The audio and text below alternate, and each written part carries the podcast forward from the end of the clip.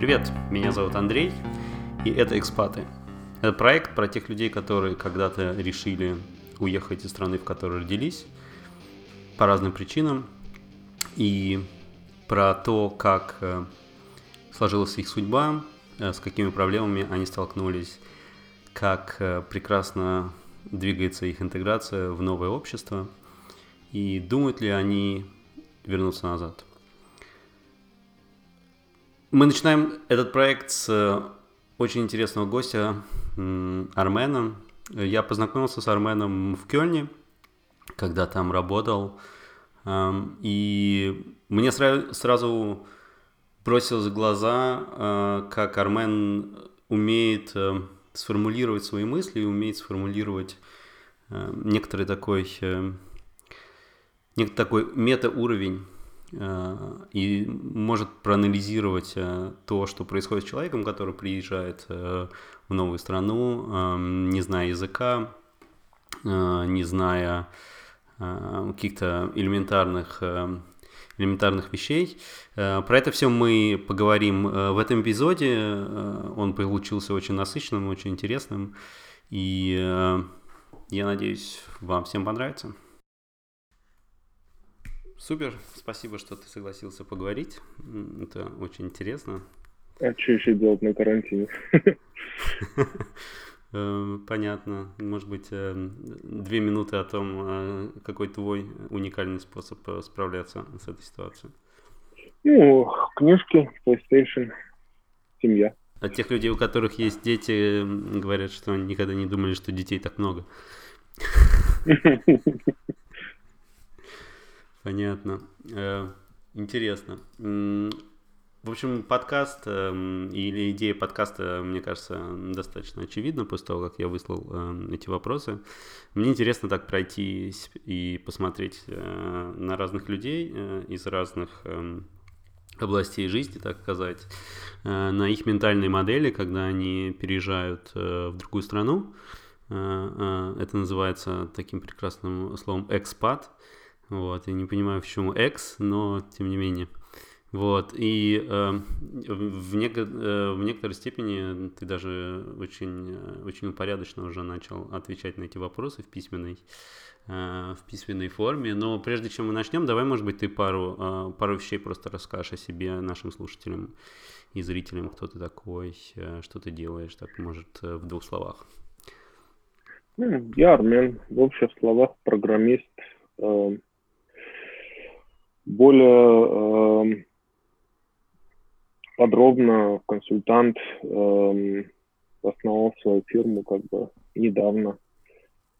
Ну, это так в истории, потом подробно пройдемся по всему. Ну, так, программирую, живу в Германии, переехал из Армении, так, годиков 12-13 назад, смотря mm-hmm. как округлить. Вот. Отлично. Отлично, примерно представление уже есть тогда о сфере твоей, твоей деятельности. Об этом, да, очень хочу посмотреть э, и послушать поподробнее, особенно о вот этом шаге в э, самостоятельное плавание. Э, но прежде мы чем туда дойдем, давай поговорим о том, может быть, когда у тебя пришло понимание, что ты хочешь уехать, как это произошло и так далее.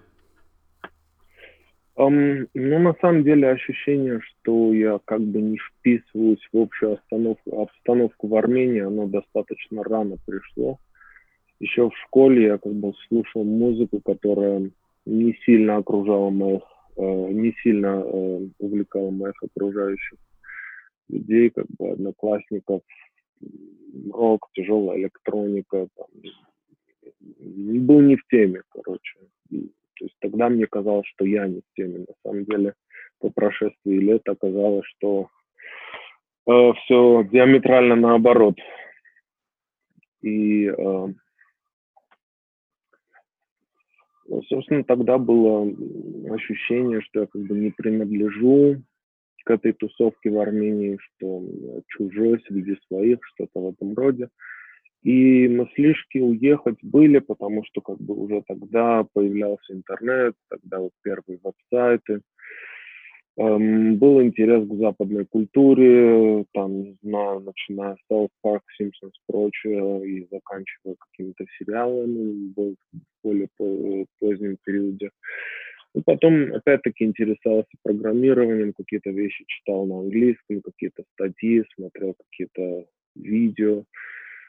Эм, и как-то мне казалось, что там, за бугром, тогда еще не было определенно, куда именно, то есть будет ли это Германия, будет ли это Америка, сказал, что будет как-то уютнее. Эм, буду вами среди чужих или что-то такое, в принципе. Ну, плюс ко всему этому как бы была такая обстановка и в стране, и я как бы два года отслужил в Нагорном Карабахе. Эм, то есть Э, и переехал, кстати, сразу после армии, то есть был чуть-чуть такой неприятный осадочек э, после армии, и хотелось чего-то нового, хотелось как-то вырваться в новую обстановку.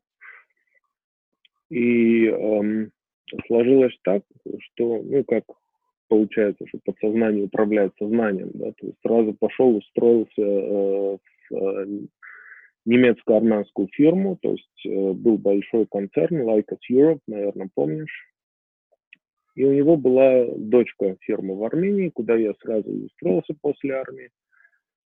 И буквально через месяц загремел, э, загремел в первую командировку, то есть после армии. Это был такой нереальный отрыв, то есть э, просыпался в гостинице, и как бы с просонок думал, что я еще в Нагорном Карабахе, где-то в дремучих лесах. Потом, не, вроде отслужил, значит, я дома. Так открывал глаза, не, я не дома, так, а где я? И так выходишь на улицу, у тебя после этих джунглей, как бы все цивилизация, там, маленький тихий немецкий городок. Э, кстати, это тоже очень сильно сыграло на э, мою интеграцию здесь, то, что это был именно тихий немецкий городок, а не мегаполис какой-нибудь. Ну, не отходя от вопроса, достаточно рано пришло осознание, что, в принципе, я, наверное, сменю свой ареал обитания. И как бы желание было, ну, достаточно долго. Угу. Понятно, то есть у тебя была какая-то такая некоторая предыстория, которая шла э, еще и со школы, из некоторого такого культурного интереса другими, другими вещами, чем э, твои э, одноклассники. Но да, это очень интересная, интересная история с, с армией. Культурный шок. Основной триггер, на самом деле, что, то есть я начал работать в немецко-армянской фирме, но что вот основной скачок случил, случился меня тогда была подружка, и она запланировала отучиться в Германии. То есть получить место в, университете, scholarship, все занималась, получила. И, эм, ну, как бы пришла, сообщила мне новость, что, ну, знаешь, я как бы к концу года, вот, ну, фактически к концу учебного года, это через три месяца, перееду в Германию учиться на два года. Я так бы окей, challenge accepted. Во время следующей командировки выбрал момент, подкатил к своему немецкому шефу, пока был в командировке, и говорю, а можно я у вас тут поработаю, как бы перестану туда-сюда мотаться? Он так подумал, а можно. То есть, э, в принципе, уже тогда им тоже было ясно, кто я, что я умею и чем интересуюсь, впишусь, не впишусь. И просто было принято имя экономическое решение, то есть туда-сюда мотаться по командировкам было чисто накладнее, чем если меня оставить 23-летнего э, работать на полную ставку в Германии. То есть это получалось дешевле, чем командировочные из Армении в Германию. Зарплатам для этого городка в тех годах, как бы это мы говорим о 2007 году. Угу. Um, И сколько тебе было тогда? Ну вот, 23. 23, угу. То есть, э, в принципе, так, в среднем немцы еще не повылезали из университетов и своих абитуров и прочего, а тут я, короче, на полную ставку и уже там плачу выше средней зарплаты в пенсионный фонд, как бы, да, так вписался. И основные мои сверстники на этой ферме, то есть тоже как бы студенты, практиканты, какой-то такой континент.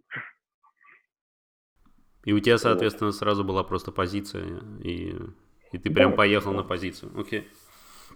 Правильно. То есть я приехал по Blue Card фактически до того, как их еще придумали. Как их и придумали. До того, как это стало модно, да. Понятно. Э, а ты помнишь, может быть, интересный э, такой момент, когда ты вот уезжал и уже знал, что ты все, ты уезжаешь именно вот работать, это будет надолго? Может быть, помнишь этот день там или момент, или ощущение, или это уже слишком далеко? Um, на самом деле этот момент длился полгода. То есть визами, с разрешением на работу. Тогда не было вот именно, как я уже сказал, этой blue карты, то есть отработанной процедуры не было. И надо было делать это the hard way, то есть подавалось запла- за, подавался запрос в Arbeitsamt, они тут решали, если у них такие специалисты на такие позиции и прочее, прочее, как бы делали как, как бы там официальный запрос, куда-то что-то внутри как-то это тикало, это там три месяца заняло, пока они дали бумажку, что да, данный кандидат имеет право у вас работать, и еще три месяца ушло на оформление визы, там, упаковку вещей и сам переезд. То есть между тем, как я узнал и переехал, где-то полгода прошло. Окей, okay. то есть ты начал процесс э, там, еще не переезжая в Германию, то есть ты еще оставался в Армении да. и ждал, пока да, документы да, да. будут... Э, понятно. Интересно. Окей, хорошо. Ну, то есть и морально ты уже так немножко подготовился и так... Ну, достаточно, да. Там друзей, семью, как бы, да, закончил угу. незаконченные дела, закруглил всякие бюрократии. Да. Ну вот хорошо, ты прилетаешь, тебе 23 года, полгода ты готовил документы. Первое, что тебе бросается в глаза? Um, ну, опять-таки, у меня переход очень плавный был, то есть я был уже в командировках, то есть я знал, куда я еду до, не знаю, до, до мелочей. Эм, ну, уже как бы приехал в статусе жителя, а не в статусе командировочного. Соответственно, у тебя уже не гостиница, а гостиничный номер. Эм, первый день, да еще там скрывать, в принципе, первые полгода, они как в тумане. То есть у тебя все равно, да, когда ты приезжаешь в командировку, ты не вникаешь, ты ходишь в совершенно другие места, ты не, за, не закупаешься в супермаркете, ты не сдаешь бутылки в супермаркет, то есть э, не заходишь в ратушу за какими-то документами, не заходишь в банк, не пытаешься там какие-то вопросы решать, то есть началась совершенно другая рутина, фактически я уже был не в гостях, здесь я уже был как бы участником всего этого праздника жизни. Um, ну и вот оттуда, как бы, соответственно, первые впечатления, вот, пер, первые стрессы, первые вот переживания, комичные ситуации с письмами. То есть э, я приехал сюда, не зная ни слова по-немецки. То есть мне присылали письмо, um, я получал, открывал, прикидывал, что бы это могло быть, и, нести, и нес э, коллегам на прочтение. И доходило до комичного, что протянул к себе в квартирку интернет, и э, мне когда объяснили, вот так выглядят, короче, вот наши э, э, письма, по которым надо платить, где-то видишь сумму, вычитываешь там в футере э, банковские данные, делаешь банковский перевод. Ну вот я провел э, интернет, э, там первое письмо перевел, второе письмо перевел, я даже не понимаю, за что я переводил, там 120 перевели, там 50 перевели. Потом приходит письмо какое-то, стоит 25. Я думаю, ну ладно, 25, значит, мелочи какие-то остались, перевожу. Приходит второе письмо, ровно через две недели, 50. Ну ладно, перевожу. Приходит третье письмо, оно уже по-другому выглядит, там стоит 100. Угу. И уже там много там подчеркнуто, жирным выведено восклицательный знак. Думаю, ну, ребят, ну что, я что-то накосячил, значит. Угу. За перевел лечено, меня уже тоже напрягает. Я туда, короче, башляю деньги, и что-то непонятно. Угу. Несу коллеги, коллега смеется, хохочет, бежит э, в копировальную комнату, копирует, рассылает to all. Угу. Короче, письмо расходится по э, этим, по внутренним каналам, все рвут. Оказывается, что я что-то где-то они там просчитались, прислали мне неправильную сумму, и потом мне написали, что типа, чувак, мы тебе скоро вернем 25 евро. Я им еще 25 закидывал. Вторым письмом точно так же в карман. Чувак, мы тебе вернем 50 евро. Третьим письмом уже, пожалуйста, перестаньте переводить нам деньги. Мы вам не копилка. Понятно. Да, это одна из таких э, особенностей, которые, мне кажется, многих людей в Германии поражает количество писем, э, именно бумажных писем, бумажной корреспонденции, которые тебе приходят каждый день. Э, так вот и здесь интересные стереотипы. Вот что, какие вещи, которые ты когда приезжал, вот было точно так, как ты представлял, какие стереотипы у тебя, какие стереотипы реально сработали? Ну, стереотипы были вот какой-то дисциплины, чистоты, эм, ну, в принципе, уюта, вот размеренного темпа жизни. И это все я получил именно в этом маленьком городке. То есть э, первое, когда я там попал ночью с вокзала, шел э, до места назначения, шел такой достаточно сильный проливной дождь, и на узенькой-узенькой улочке, на совершенно пустой улочке, вечер, никого нету, никто не ездит. Все, стоял велосипедист до нитки промокший и ждал, пока загорится зеленый свет, чтобы ехать дальше. То есть, э, вот, в принципе, я это ожидал, и это я увидел. То есть, вот закон э, превыше всего. То есть, неважно, что никого нет, неважно, что никто не смотрит, неважно, что то, что идет, зеленый, я поеду, красный, я стою. Вот это вписалось в стереотип. Угу. А что не вписалось? Эм, ну, сразу разорвали шаблоны. Мне э, медицина, то есть, э, когда в первый раз заболел гриппом, соседи там просто подсуетились, как бы сказали, вот пойдешь к этому врачу. Я ему позвонила, обычно он не берет новых пациентов, но он тебя примет, то есть у меня уже такой шок, так, ребята, я смотрел свои вот эти выкладки по зарплате, я туда башлял бешеные деньги. За такие деньги в Армении меня бы там принесли на руках, на троне в частную клинику, там бы еще, может, нос подправили, не знаю, там, э, пласт, пластику бы сделали какую-нибудь и отправили, да, еще насморк бы вылечили. А тут как бы, ну что значит не попадешь, что значит это? Пошел туда, как бы мне назначили время, я пришел туда, сидел полтора часа, потом принял дядьку, выписал антибиотики, сказал, будь здоров, и отправил. И все, собственно. То есть вот это медицина. Потом, ну, тот же самый дядя дал там бумажку, которую надо было по положить в конверт, отправить на работу. Ну, вот эта система бюрократии. В Армении было как это, там шефу скидываешь смс, там все, на меня не рассчитывать, он все понял до свидания. Тут надо уже все вот бумажка к бумажке, штампики, не дай бог неправильно цену штампик и прочее. Вот. Эм, ты написал эм, как, э, в анкете, что у тебя было приятное удивление насчет гостеприимности первых хозяев. Может быть, ты расскажешь немножко да, об этом? Вот да. интересная история. Ну, соответственно, у меня началось с того, что мне очень помогли коллеги в том плане, что подыскали мне квартирку маленькую на чердаке, где-то там, не знаю, квадратов 30, наверное, на все про все, с кухней, с ванной, с туалетом, совсем, со спальней. И э, это была семья, у них было два дома, там дети жили в отдельном доме, а бабушка, вот, которая владела этим маленьким домишком, где я жил на чердаке, она жила отдельно. Ну, и в первый же день как бы коллеги сопроводили меня э, в этот домишко, э, потому что бабушка ни слова не говорила по-английски, я ни слова не говорил по-немецки. Я сказал, ладно, давай мы тебя там обустроим, первый день привезем, все. Ну, бабушка такая, это вся так э, заботилась, показала, где что, как что, если что нужно, обращайся.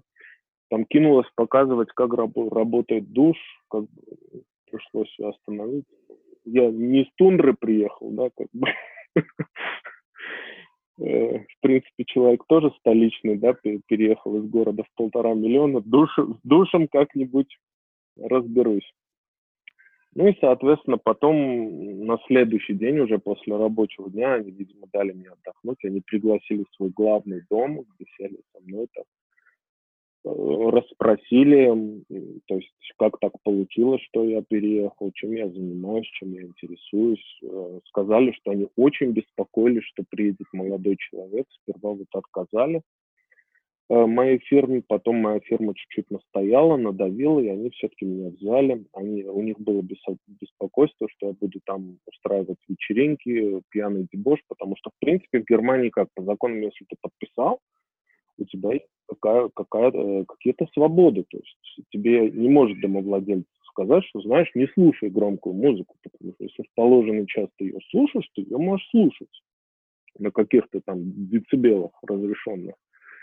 Можешь, устраивать, можешь приводить к себе людей, можешь топтаться, там все, в принципе, твоя территория, тебе никто ничего сказать не может. То есть пустили, пустили, все уже, они даже к тебе в квартиру попасть не могут без твоего разрешения. То есть вот это как раз тоже та разница была от Армении, которую, которая тоже так, в принципе, приятно удивила. Я в Армении снимал квартиру, и там домохозяйка, она приходила, когда она решала прийти.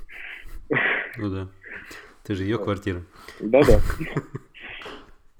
Ну вот, они очень так отзывчиво, э, очень много помогали. И эм, один раз даже пригласили на барбекю, а у меня так это тоже так непонятно, что это такое. То есть в Армении приглашают на барбекю там по каким-то, не знаю, повод, день рождения. Не просто там в субботу-воскресенье решили там позвать. Я спустился к ним, сел туда, никого не знаю, ни слова не понимаю из того, что они говорят, и они начали меня расспрашивать. Слушай, а у тебя все в порядке? да точно не болен ничем там, ты, ты, мы никого у тебя не видим, никто к тебе не приходит, тебя не слышно, музыку ты не у тебя все в порядке. Mm-hmm. То есть э, забота какая-то была с их стороны, я в принципе mm-hmm. вот не ожидал этого. Mm-hmm. Это вот интересная история. И потом, э, ну вот был, наверное, какой-то первый год, э, эм, наверное, такой самый запоминающийся или самый сложный. Ты уже сказал, что полгода это так все в тумане, когда... А, э, чем запомнился вообще такой первый год? Um, первый год uh, было очень много работы. Он пролетел, я жил один, и до работы было 40 минут, у нас тут мороженщик приехал, и играет на сцене. В карантин развозит, развозит дет, деткам мороженое.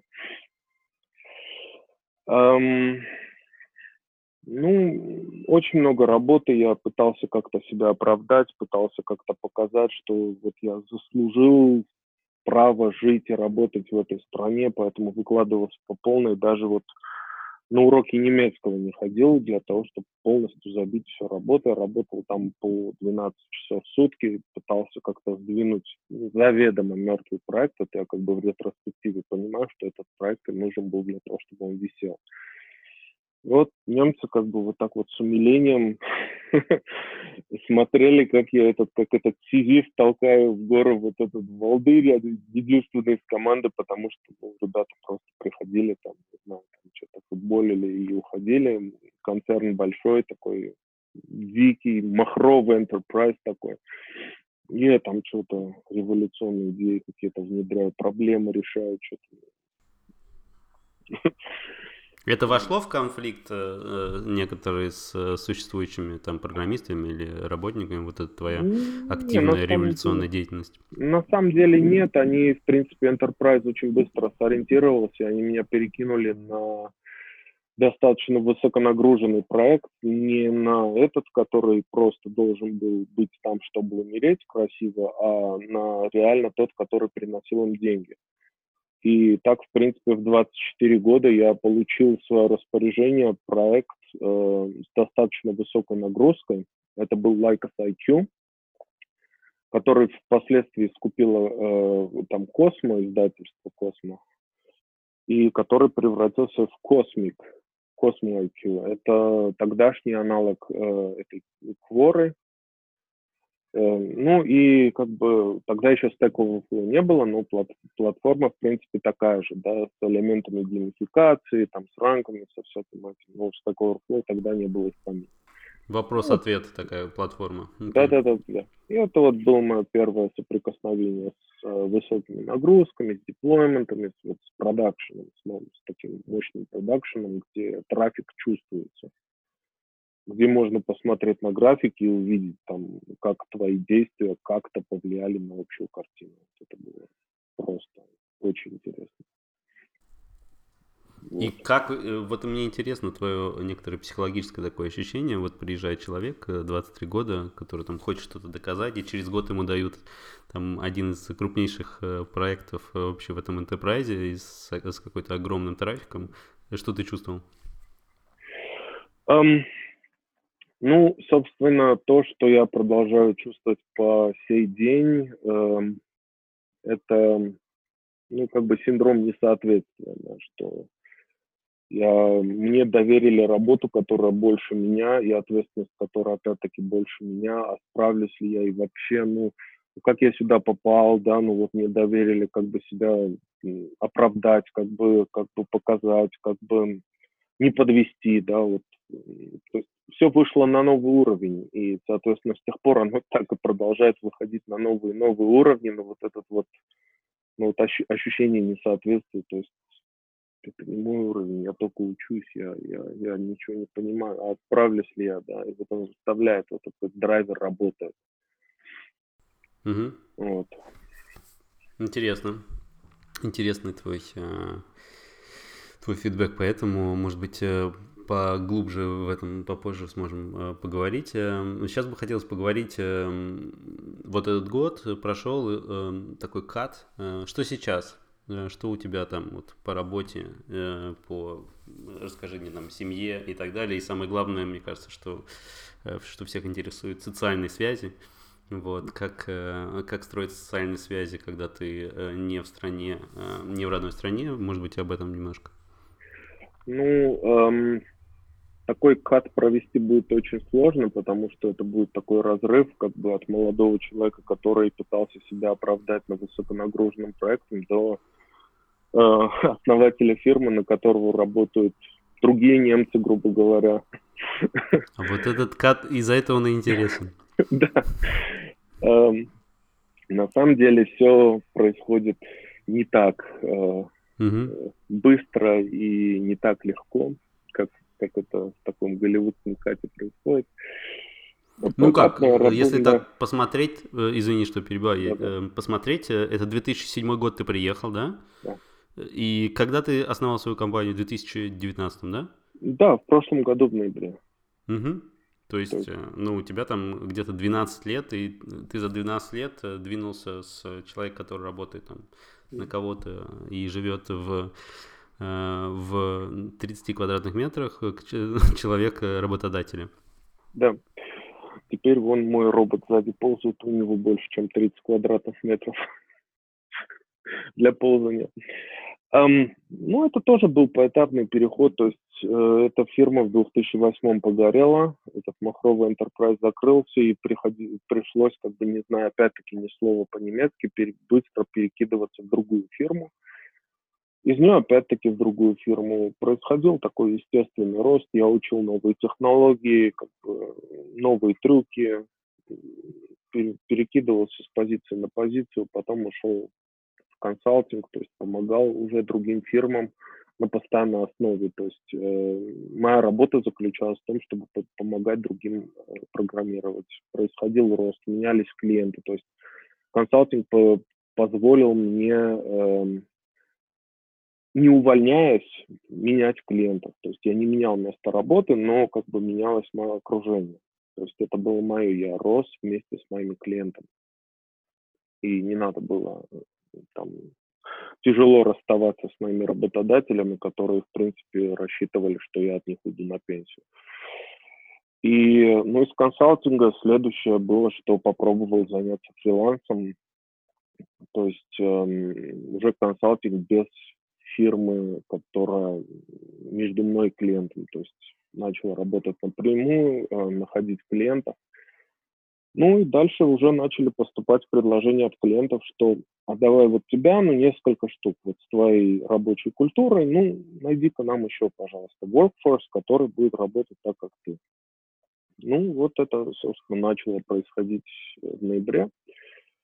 И вот с ноября вот буквально до сих пор тоже такая туманная фаза, когда у меня вот бумаги, все, все меняется, все, это выходим на новый уровень, какие-то новые бумажки, какие-то новые формы, которые надо заполнить, э, подписать, отослать, ждать ответа, случае непоступления э, этого ответа куда-то звонить, что-то узнавать, вот это все. Вот. Ну, так это и происходило, собственно. С внешней стороны это выглядит как очень такое успешное карьерное, э, карьерное развитие. Ну, ну серьезно, то есть это там где-то 12 лет, да, и э, не знаю, как, э, как это сравнивать, но я я думаю, мы, мы оба знаем людей, которые за 12 лет как бы развивались менее Э, менее э, динамично, скажем так. Э, э, и здесь, конечно, интересно, э, вот ты напи- э, написал про социальные контакты, там, и про экс- круг экспатов, круг не экспатов, да. То есть я настолько э, понимаю, вот у тебя э, все клиенты немцы, да, то есть большие немецкие enterprise. Да, это, это так, э, у тебя э, твои программисты, которым э, ты даешь работу, тоже немцы. Вот. Ну, есть немцы, я так понимаю, в, в, в большей, в большей даже доле. И здесь вопрос эм, э, с точки зрения такого, мне кажется, бюрократического сленга, ты очень хорошо интегрирован. Как это любят немцы говорить, ты хорошо интегрирован. Вот, у тебя дом, там дети, семья, все прекрасно. Э, как ты ощущаешь свою интеграцию? Um, в понимании немцев я не сильно интегрировался. То есть, если мне, в принципе, сейчас... Э, мне пришлось выучить эти 300 вопросов и сдать экзамен. Если я опять пойду его сдавать, я его, наверное, провалю. То есть, в принципе, с их точки зрения, пройти этот курс интеграции в ратуши за 1 евро и пойти сдать этот экзамен, это не интеграция. Интеграция это скорее вот как раз минимизировать вот эту серую зону, когда ты приехал и ничего не понимаешь там, в принципе, не было людей, которые в чем-то, ну, вот кроме того, как нашли мне квартиру, дальше уже сам по себе. То есть мне говорили направление, я туда шел, пытался решить свой вопрос. И было бы хорошо, чтобы на этапе интеграции был кто-то, кто помог бы разобраться с какими-то нюансами. То есть, грубо говоря, э, на моих глазах, кроме меня, еще там переезжали семьи, переезжали одиночки, и с проблемами, с которыми они сталкивались, то есть я очень хорошо переехал, грубо говоря. А там начинаются иногда такие ферии, что то есть люди бегают по полгода без медстраховки. Потому что они просто не знали, что куда-то надо что-то написать и что-то сделать. Там HR тоже не в зуб ногой не знал, как бы перенимал от э, людей, которые уже работали в Германии, как бы он перенимал их страховки, пере, переоформлял и все. А для новых людей ничего не делал, потому что не знал, что так надо. И ну, сложность системы, она как бы не, не сильно располагает к интеграции. То есть нету какого-то ресурса, или даже он есть, он неизвестен настолько, что через 13 лет я не знаю, как к нему обратиться. Есть фирмы, которые не факт, что делают лучше. То есть одна фирма перевозила моего коллегу, и э, пока он переезжал, это, эта самая фирма как бы звонила э, работодателю и жаловалась на их будущего работника, который еще, грубо говоря, не устроился. То есть вот мы, у нас в ратуше, в ратуше вот назначено, а он, значит, на 5 минут опаздывает. Что такое? Не учитывая, что человек, в принципе, находится в незнакомом городе, он, может быть, не на ту ветку трамвая сел и прочее, прочее. То есть э, от тебя ожидают что ты как бы владеешь контекстом, умеешь пользоваться транспортом, у тебя есть мобильность, у тебя есть интернет, у тебя есть все нужные документы, но на самом деле у тебя ничего нет. Даже э, э, примитивного понимания, как работают э, автобусы, как, какая тут система автобусов, какая тут система трамваев, что номер, тот же номер трамвая может ехать в два направления, например. Не во всех городах это так и, и вообще. Вот. То есть для меня интеграция была бы, что человек э, минимизирует свой этот effort поначалу особенно, потому что у него и так максимальный стресс. Фактически он отказался от всего, от родных, от друзей, от своего социального круга и приехал в среду, где, ну, чужое все, абсолютно. И плюс система, она тоже не такая user-friendly, то есть очень сложно совсем э, разобраться. И, ну, вот банальный пример еще. чем отличается э, э, интеграция, когда тебе помогают экспаты, от того, как тебе, как тебе помогают местные. Эм, был тоже один экспат на бывшей работе, молодой пацан, вот ему тоже 23, он переехал, и он искал медстраховку. И вот он шел к немцам и спрашивал, ну, в лоб спрашивает, какую медстраховку брать?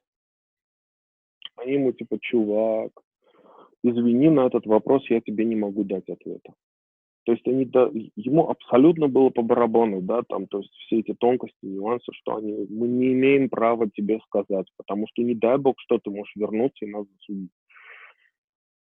А, ты как экспат думаешь, ну, чувак, загугли вот так вот, где ближе всего офис, позвони, спроси, do you speak English, и туда выбей дверь ногой, зайди, скажи, вот, мне, мне нужна медстраховка. Все, вот, решение в лоб а там будет ли у тебя массаж или там акупунктура включена или нет, это уже другой вопрос. Да? То есть там будем решать по мере действия. Типа, тебе это окей такой подход? Да, да, мне лишь бы бумага. Ну все, вот пошли решим вопрос бумаги здесь как бы, ой, это, знаешь, это серьезный вопрос. Вот у моей бабушки был такой use case, когда вот она пошла туда, обратилась, ей сказали, что вот эта страховка не покрывает, она поменяла фирму, вот я теперь не знаю, вот что правильно, туда идти, туда идти, вот я тебе не могу вот ultimately good solution дать, да.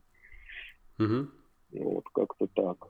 И а поэтому... А какую роль, э, какую роль, извини, что перебиваю, просто да, мне кажется, это важно для понимания, в Германии играет вообще язык. Или играл, Он... когда ты переезжал. То есть это тоже разные, э, я думаю, разные э, гости на подкасте э, скажут разное, да, то есть у меня есть друзья, которые переезжали три года назад в Берлин, и за три года не, им не понадобился эм, немецкий вообще ни разу, даже пиво заказать. Um, это да, смотря владеешь ли ты английским или нет. Э, соответственно, у меня тоже есть ребята, которые приезжали кафельщиками, они тоже там три года проработали на строительной фирме, так им даже английский не понадобился, они на русском как бы дальше работали, там на фирме только русские поляки были. Э, то есть э, в зависимости от твоей сферы деятельности и в зависимости от того, как далеко хочешь ты пойти. То есть если, все равно, если ты кафельщик и хочешь когда-нибудь открыть свою кафельную фирму, тебе так или иначе придется заполнять бумаги на немецком, тебе так или иначе придется разговаривать с бухгалтером или э, налоговиком, или э, просто взять какую-нибудь машину в лизинг, или, не знаю, решать вопросы на немецком так или иначе придется. Э, если, конечно, уже э, позволяет там капитал нанять себе человека, который будет за тебя решать вопросы, не нужен немецкий, хорошо, за тебя будет решать вопросы, но, грубо говоря, ты погрузился в какую-то, ты погрузился в страну другую, ты, ты, ты в этой культуре существуешь, у тебя будут соседи, у детей будут э, друзья по игровой площадке, с их мамами будут назначаться встречи, дети будут как-то договариваться, дети будут ездить там, не знаю, на футбольные матчи вместе с папашами, будешь стоять там с утра пить кофе, шутить. То есть для какой-то, э, для социализирования немецкий нужен, в принципе. Но, эм, вот так жизнь это ставила, грубо говоря. На самом деле интересно, я, он записывался на подкорку несколько лет, то есть несколько лет, лет я как-то никаких эффективных э, методов, там, уроки и прочее не делал. Так, э, через годиков пять, наверное, в конце все решил, что это мне мешает, я не могу без этого как бы развиваться. Я уперся конкретно не технически. Технически я мог еще дальше идти. Но мое развитие, оно уперлось в знание языка.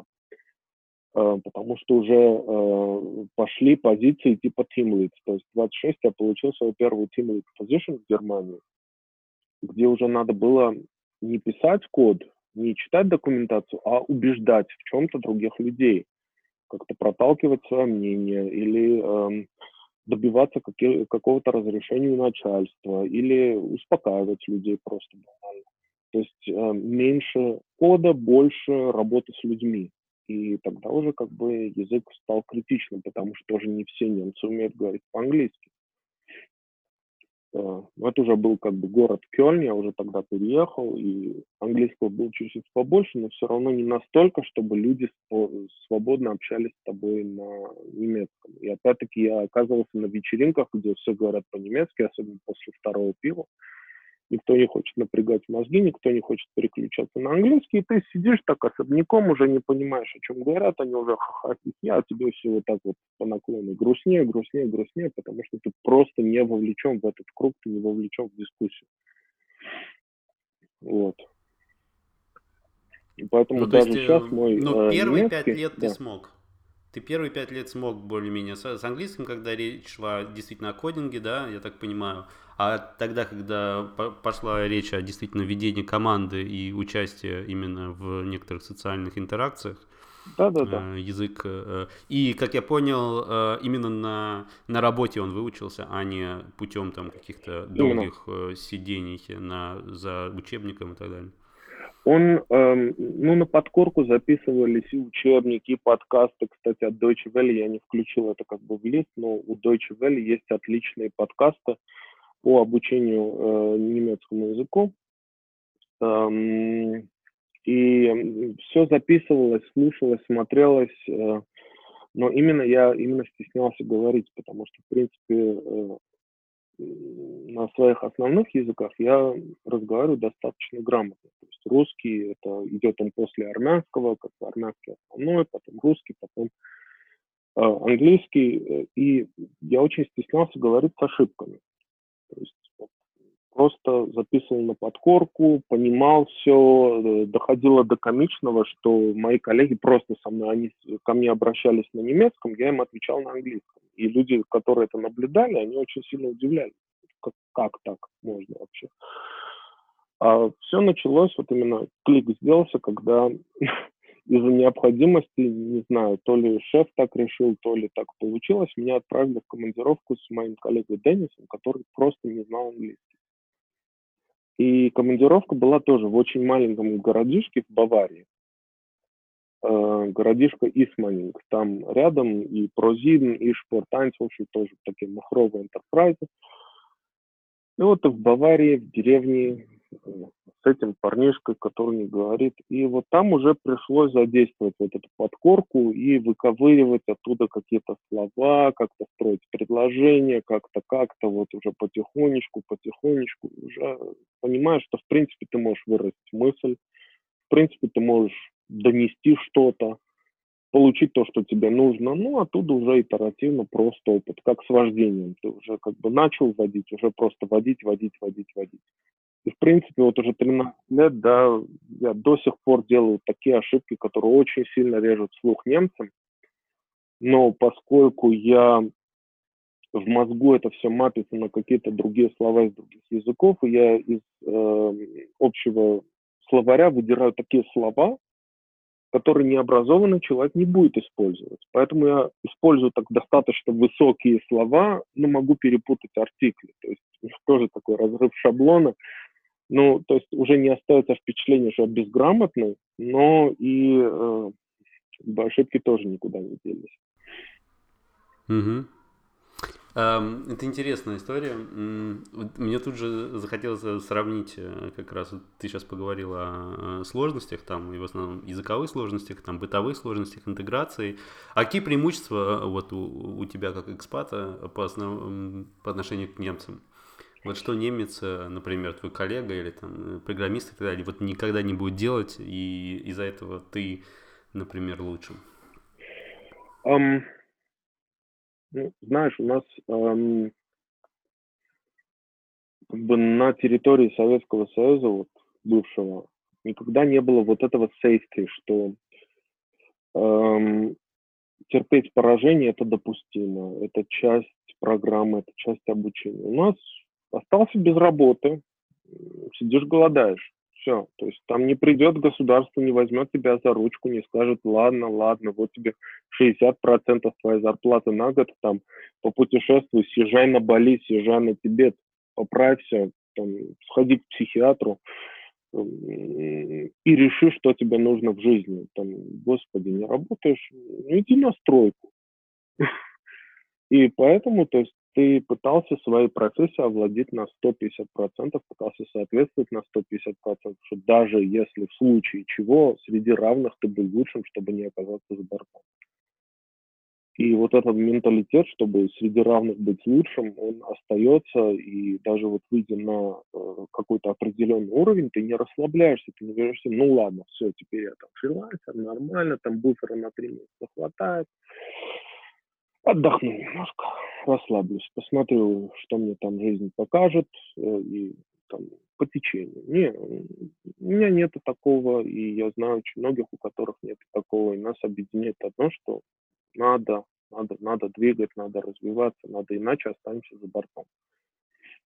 А как нас, ты думаешь, чем тогда, чем тогда объяснить э, вот эту известную э, вещь, которую немцы о себе тоже знают? Их, э, с одной стороны, э, да, э, социальное очень государство, э, у тебя есть очень хороший net, ты никогда не станешь бомжом, если только сам не решишь активно вести такой образ жизни. А с другой стороны, эм, призна, признаваемые немцами желание постоянного, постоянной безопасности. Вот этот вот их постоянный страх, эм, что-то попытаться сделать самостоятельно, открыть что-то какой-то э, какую-то фирму или сделать какой-то enterprise на стороне там. Вот такую вещь которая грубо говоря если ты посмотришь например на англосаксонскую культуру другая да там вот этот hustle и и вот вперед и я я сегодня пойду кроссовки куплю а завтра на eBay их продам. Почему э, э, вот как тебе кажется это в Германии нет um, в Германии очень э, сложная налоговая система. То есть э, выход на самостоятельное проживание, как бы на самостоятельное э, self-employment, э, он э, это конкретный такой выход из зоны комфорта в плане именно safety net. То есть ты рвешь этот safety net, и ты осознанно отказываешься от каких-то его бенефитов. То есть если как фрилансер, как э, самозанятый человек, если вдруг у тебя не будет заказов, то ты сам по себе. И единственное, что ты можешь рассчитывать, это уже не та первая ступенька э, по, по безработице, а уже вторая, которая уже больше туда этот, э, пособие по безработице для тех, которые никогда не работали, говоря, там пособие на 400 евро, которое ты э, просто, чтобы ты не голодал, но тогда у тебя не будет никаких предметов роскоши, ты потеряешь там все свои эссеты, ты, ты, у тебя просто не будет никаких предметов роскоши, если это затянется. И это конкретный выход из зоны комфорта.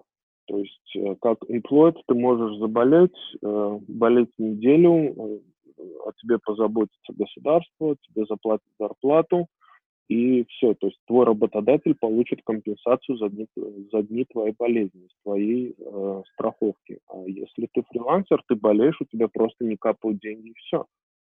Если эта болезнь затянется, то они так и будут не продолжать, они будут продолжать не капать и так далее и тому подобное. Там уже просто твой safety net, он уже построенный там, самим собой. То есть там нужно конкретно обладать э, какими-то скиллами, которым нам не учили, как, как программиста тебя никто не обучит, ни бухгалтерии, ни э, как, какому-то финансовому здоровью, там, как, как, как вести бюджетирование, как ориентироваться. Тебе даже самые профессиональные э, консультанты по налогам, они тебе заэстимейтят твои налоги в точности до тысячи.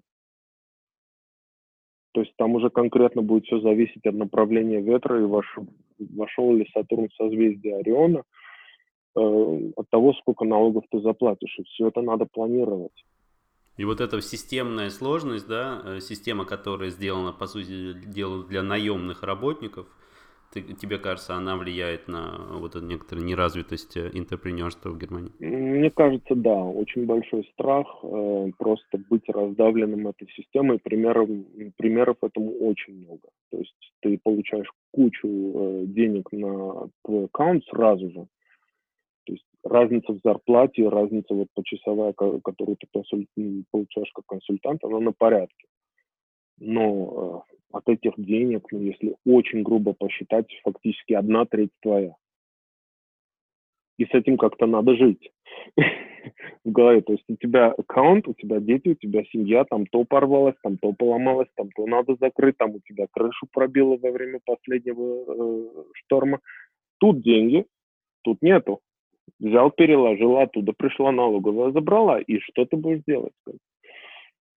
И вот тут уже как бы самодисциплина и совершенно другие скиллы, которые, в принципе, э, ну, средний программист не обладает такими скиллами и познаниями. Он должен развиваться в этом направлении, чтобы осознанно делать, э, принимать какие-то решения, выступать из зоны комфорта и с одной стороны вот менять как бы вот эти шляпы, вот теперь я пришел домой, у меня поломанная крыша, а вот теперь я снял шляпу, положил сюда, и у меня там, э, я э, э, директор фирмы, у меня трое человек, я им плачу зарплату, есть ли у меня вообще никакой свободы как бы воспользоваться этими деньгами.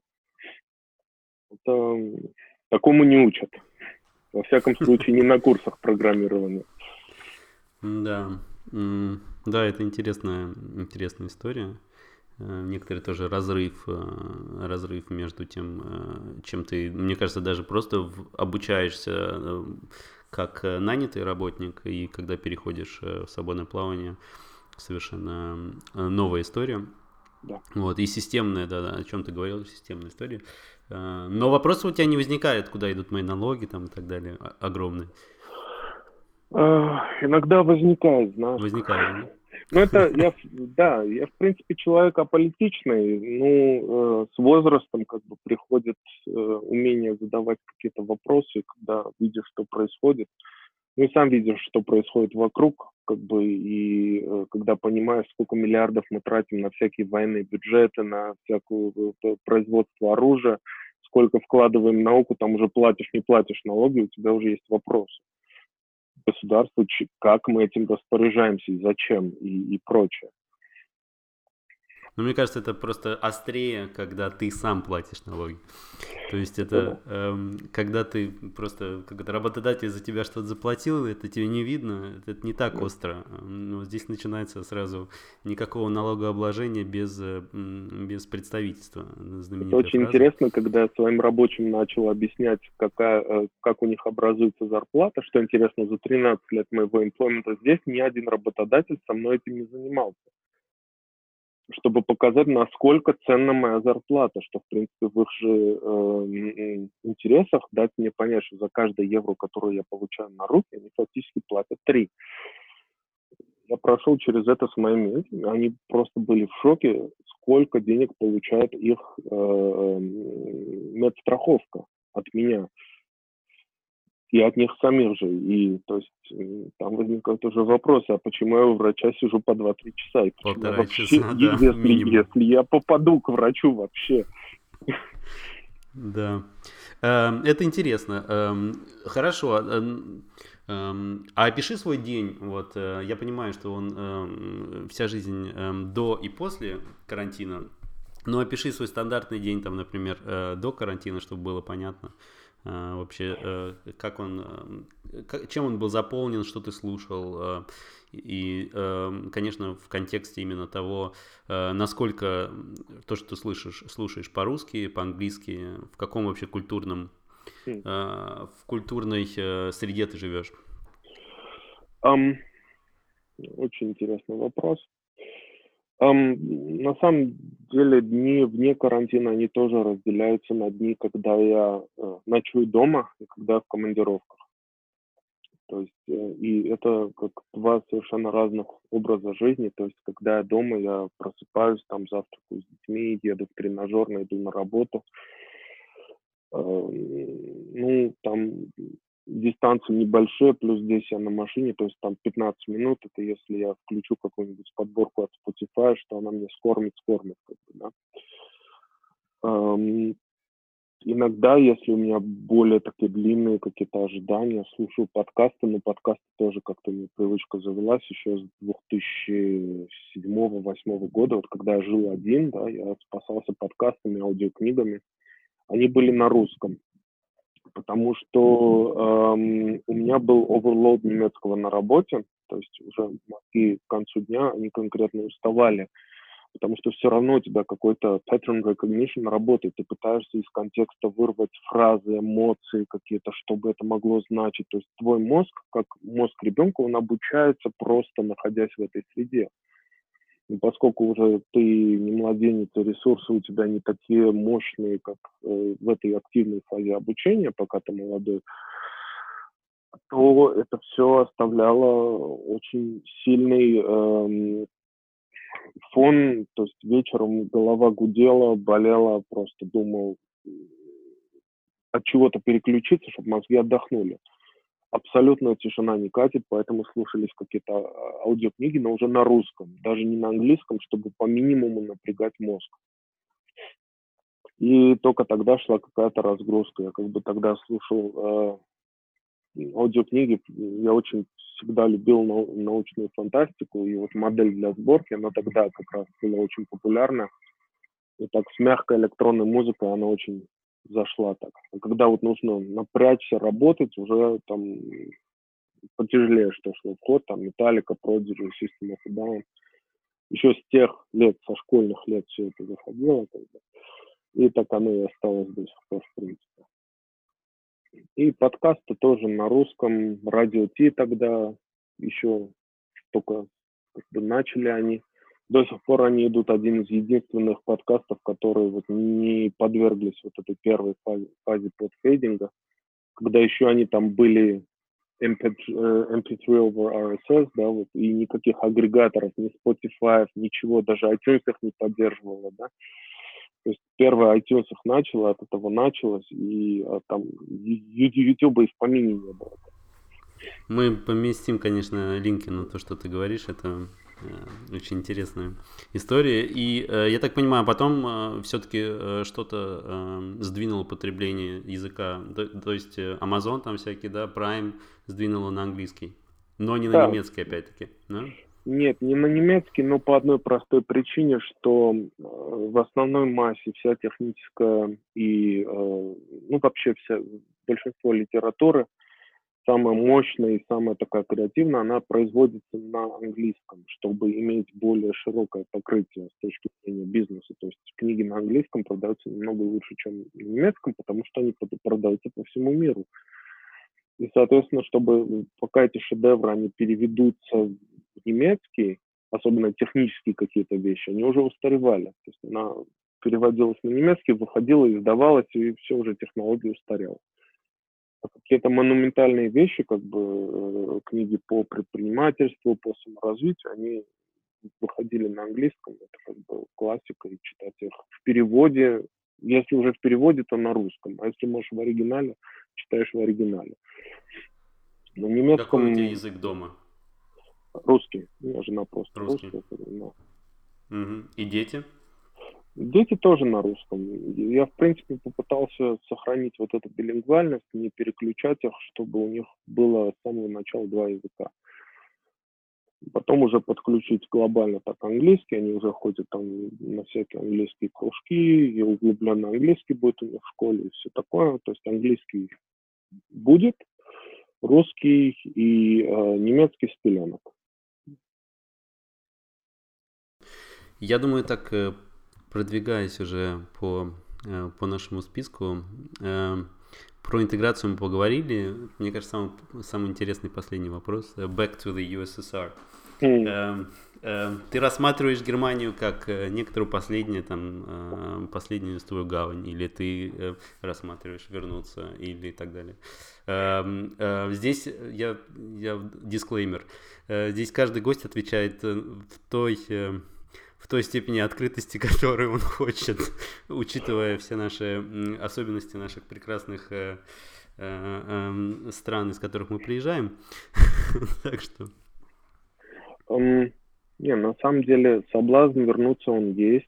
Uh, ну, в конце концов, uh, ну, что греха таить, как бы у меня друзья сидят в парламенте. Теперь там произошла революция, у меня в парламенте четыре друга сидит. То есть кто здесь, я такой, да. А там, в принципе, у меня first handshake люди от и до, до парламента. Там все дешевле. IT все равно получает неплохо. Да, инфраструктура не та, да, есть много недочетов. Соблазн есть. То есть, в принципе, по сухому э, расчету, если взять, да, все плюсы, минусы, налоговые вычеты и прочее, если посчитать бюджет, то мне в конце дня там будет оставаться больше денег, чем здесь. И там с точки зрения бизнеса тоже целина не пахана. Можно взять, начать что-то делать. Но, опять-таки, у меня сейчас тут подрастают дети, э, соответственно, 7 и 9. Сейчас их перевозить – это фактически травмировать. То есть до какого-то этапа мы здесь. Э, плюс, как бы у меня в жизни тоже наблюдается паттерн чего-то достигать, все стирать, начинать сначала, все стирать, начинать сначала. Сейчас я достаточно неплохих результатов добился и решил чуть-чуть притормозить. То есть эм, посмотреть, вот как вот эта ситуация сейчас развернет, развернется с фирмой, со своим бизнесом, с, с моим небольшим персоналом, скажем так, чего можно достичь как бы вот на расслабоне чуть-чуть, так э, ос- осознанно чуть-чуть э, притормозить. И переезжать в Армению, это опять для меня, в принципе, уже, опять-таки, один год серой зоны. То есть э, найм квартиры, бюрократия. Возможно, надо будет получать там второе гражданство или что-то в этом роде. Интегрировать детей, э, жену как-то. То есть, опять, это миграция, еще одна миграция фактически. Для меня после 13 лет это не будет возвращение для моды. Для меня это будет угу. миграция, потому что я уже. Ты это осознаешь, да? Okay. да. Mm. То есть, в принципе, есть еще такая проблема first generation, да, когда ты и тут никогда не будешь дома, а там ты уже не дома. То есть, если ты туда вернешься, это уже не дом. Вот.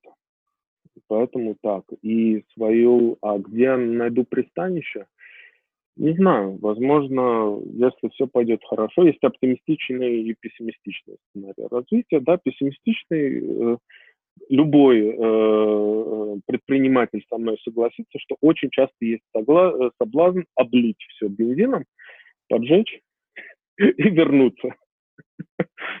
Согласись, были мысли, да? И э, это пессимистичный сценарий. Оптимистичный сценарий все автоматизировать и дауншифтнуть куда-нибудь. Не знаю, Бали, Таиланд. Э, а когда, насколько, совершенно не могу тебе сказать. Ну, мысли есть. Поэтому дети учат английский, собственно. Да, интересно. Э, слушай, спасибо тебе большое. Мне кажется, это очень интересная, интересная такая история о человеке, который приехал в 23 года в Германию. Вот, э, и не зная немецкого языка, э, и сейчас возглавляет фирму, на которой работают немцы и пишут программи- программы для него. Эм, спасибо большое за время. Вот, и эм, мы поместим все линки, о которых ты говорил, подкасты, литературу там, и так далее. Вот. Э, ну и, конечно же, э, линк на, твой, э, на твою прекрасную фирму digitalwarrior.de. Спасибо.